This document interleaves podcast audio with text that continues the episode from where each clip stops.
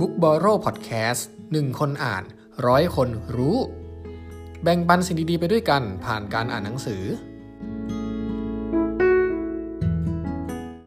สวัสดีครับ ผมยอดผู้ร่วมก่อตั้งเพจ Book b o r r o w นะครับ วันนี้จะมาชวนคุยต่อในหนังสือ Netflix กฎที่นี่คือไม่มีกฎผลงาน original เล่มแรกของ Netflix นะครับ เขียนโดยคุณรีดเฮสติงส์ซึ่งเป็น CEO ของ Netflix แล้วก็เขียนร่วมกับคุณเอรินเมเยอร์เป็น ผู้เขียนหนังสือ The Culture Map นะครับ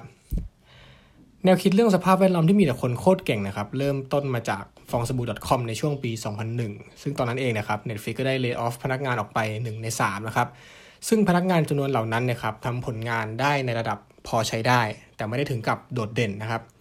หลังจากที่ผ่านช่วงเวลาอันแสนเศร้านั้นไปได้เนี่ยคุณเลนเฮสติงก็ค้นพบว่าเฮ้ยมันน่าทึ่งมากเลยที่แม้จำนวนพนักงานเนี่ยจะหายไปกว่า 30%แต่ว่าผลลัพธ์กลับ ได้เท่าเดิม หรือเผลอก็ได้ผลดีกว่าเดิมด้วยซ้ำนะครับถ้ามาถึงเป็นแบบนี้ครับ ลองคิดถึงทีมที่มีสมาชิก 7 คนแล้วทั้ง 7 คนเนี่ยเป็นคนเก่งระดับ top เลย ทุกคนเลยนะ กับอีกทีมหนึ่งที่มี 7 คนเหมือนกัน แต่ว่ามีสมาชิกระดับ top เนี่ยห้าคน แล้วคนระดับพอใช้ได้ 2 คน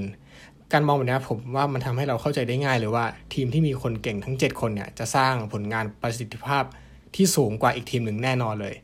ทั้งนี้ก็เป็นเพราะว่าทีมที่มีแต่คนระดับ top นะครับจะไม่ต้องสูญเสียพลังงาน แล้วก็เวลาไปกับคนที่ไม่เก่ง ซึ่งจะทำให้โฟกัสกับงานที่ยากได้มากขึ้นนะครับ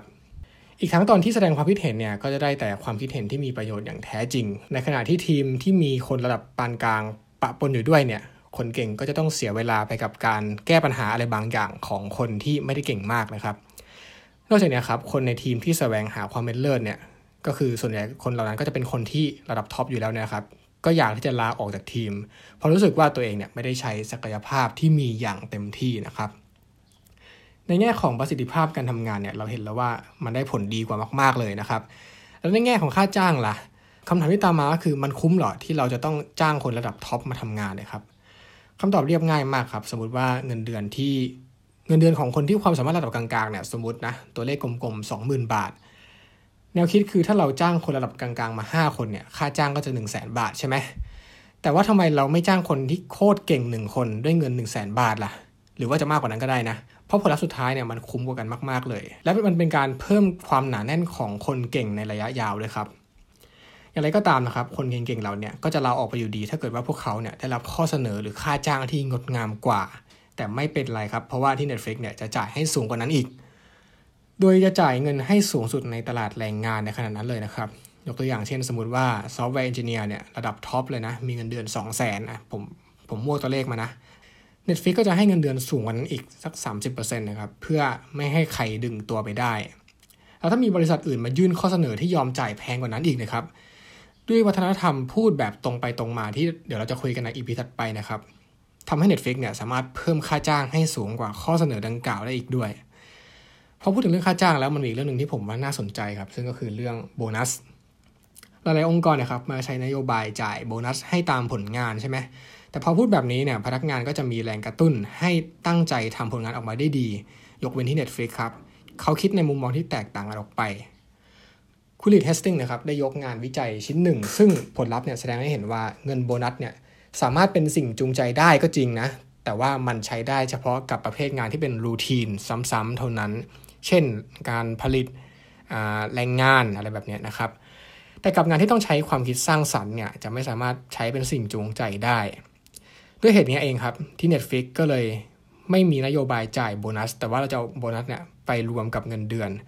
เพราะอย่างที่รู้กันครับว่างานที่ Netflix เนี่ยเป็นงานที่ต้องใช้ความคิดสร้างสรรค์มาก ๆนะครับเรากลับมาที่เรื่องสภาพแวดล้อมที่มีแต่คนโคตรเก่งกันครับ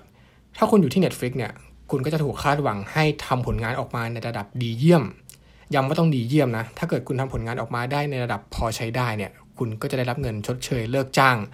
มากพอที่จะเลี้ยงตัวเอง แล้วก็ครอบครัวจนกว่าจะหางานใหม่ได้นะครับ เขาบอกว่าโดยทั่วไปก็ประมาณสัก 4-6 เดือนนะครับ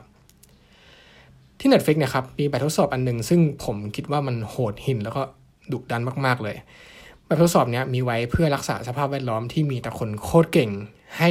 ยั่งยืนนะครับแบบทดสอบนี้มีชื่อว่า the keeper test แบบทดสอบนี้ครับจะทำอยู่เป็นประจำเลย วิธีการก็คือเอารูปพนักงานทุกคนมากางออก แล้วก็ไล่ทีละคนเลยครับว่า ถ้าหากคนคนนี้มาขอลาออกพรุ่งนี้ แล้วคุณซึ่งเป็นหัวหน้านะครับ จะพยายามอย่างหนักหรือเปล่า เพื่อเก็บรักษาพนักงานคนนี้ไว้ ถ้าคำตอบคือใช่นะครับ ก็ยินดีด้วยครับ พนักงานคนนี้ได้ทำงานต่อ แต่ถ้าหากคำตอบคือไม่หรือลังเลนะครับ ก็ถึงเวลาแล้วครับที่จะต้องจ่ายเงินชดเชยก้อนโตให้กับพนักงานคนดังกล่าวนะครับ แล้วก็ให้ทำซะเดี๋ยวนี้เลยโหฟังดูแบบโหดร้ายจะโหดอะไรขนาดนั้นเนาะแบบทดสอบอันโหดหินนะครับใช้ได้กับทุกคน ไม่ว่าจะเป็นผู้บริหารระดับสูง หรือแม้แต่ตัว Lead h a s t i n g เนี่ยซึ่งเป็น CEO ก็ต้องผ่านแบบทดสอบนี้เหมือนกันนะครับ ที่ Netflix ไม่เหมือนองค์กรอื่น ๆ ที่มองว่าพวกเราคือครอบครัว แต่ที่ Netflix เนี่ยมองว่าพวกเราคือทีม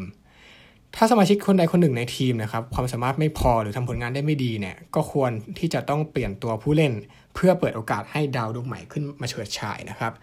ด้วยแนวคิดแบบนี้ครับจึงทำให้ที่ Netflix เนี่ยรักษาสภาพแวดล้อมที่มีแต่คนโคตรเก่งได้จนถึงทุกวันนี้นะครับกล่าวโดยสรุปนะครับที่ Netflix เนี่ยสร้างสภาพแวดล้อมที่มีแต่คนโคตรเก่งได้ด้วยหลักคิด 3 อย่าง อย่างแรกก็คือ เริ่มจากการปรับ mindset ก่อนครับว่า เราจะสร้างทีมที่มีแต่คนโคตรเก่งเท่านั้น ถ้าทีมเรามี 7 คนเนี่ยก็ต้องเป็นคนที่โคตรเก่งทั้ง 7 คนนะครับ อย่างที่ 2 ก็คือเราจะจ่ายค่าจ้างให้สูงสุดในตลาดแรงงาน หากมีข้อเสนอจากที่อื่น ซึ่งจ่ายแพงกว่านะครับ Netflix ก็จะจ่ายให้แพงกว่านั้นอีก สุดท้ายครับ แบบทดสอบ The Keeper Test ถ้าสมมติว่ามีใครสักคนมาขอลาออกเนี่ย ถ้าคุณจะไม่พยายามอย่างหนักเพื่อยื้อเขาไว้แล้วก็ถึงเวลาแล้วครับ ให้เลิกจ้างพนักงานคนนั้นเดี๋ยวนี้เลย และนี่คือเพียงหนึ่งใน 3 ขั้นตอนเท่านั้นสำหรับการสร้างวัฒนธรรมกฎที่ไม่มีกฎแบบ Netflix นะครับเดี๋ยวใน EP ต่อไปผมจะมาชวนคุยถึงขั้นตอนที่2ครับนั่นก็คือการสร้างสภาพแวดล้อมที่มีการพูดคุยอย่างตรงไปตรงมารวมถึงการวิจารณ์กันต่อหน้าด้วยนะครับ ขอบคุณที่ติดตามบุ๊กบอโรครับ เดี๋ยวพบกันใหม่ใน EP ถัดไปครับ สวัสดีครับ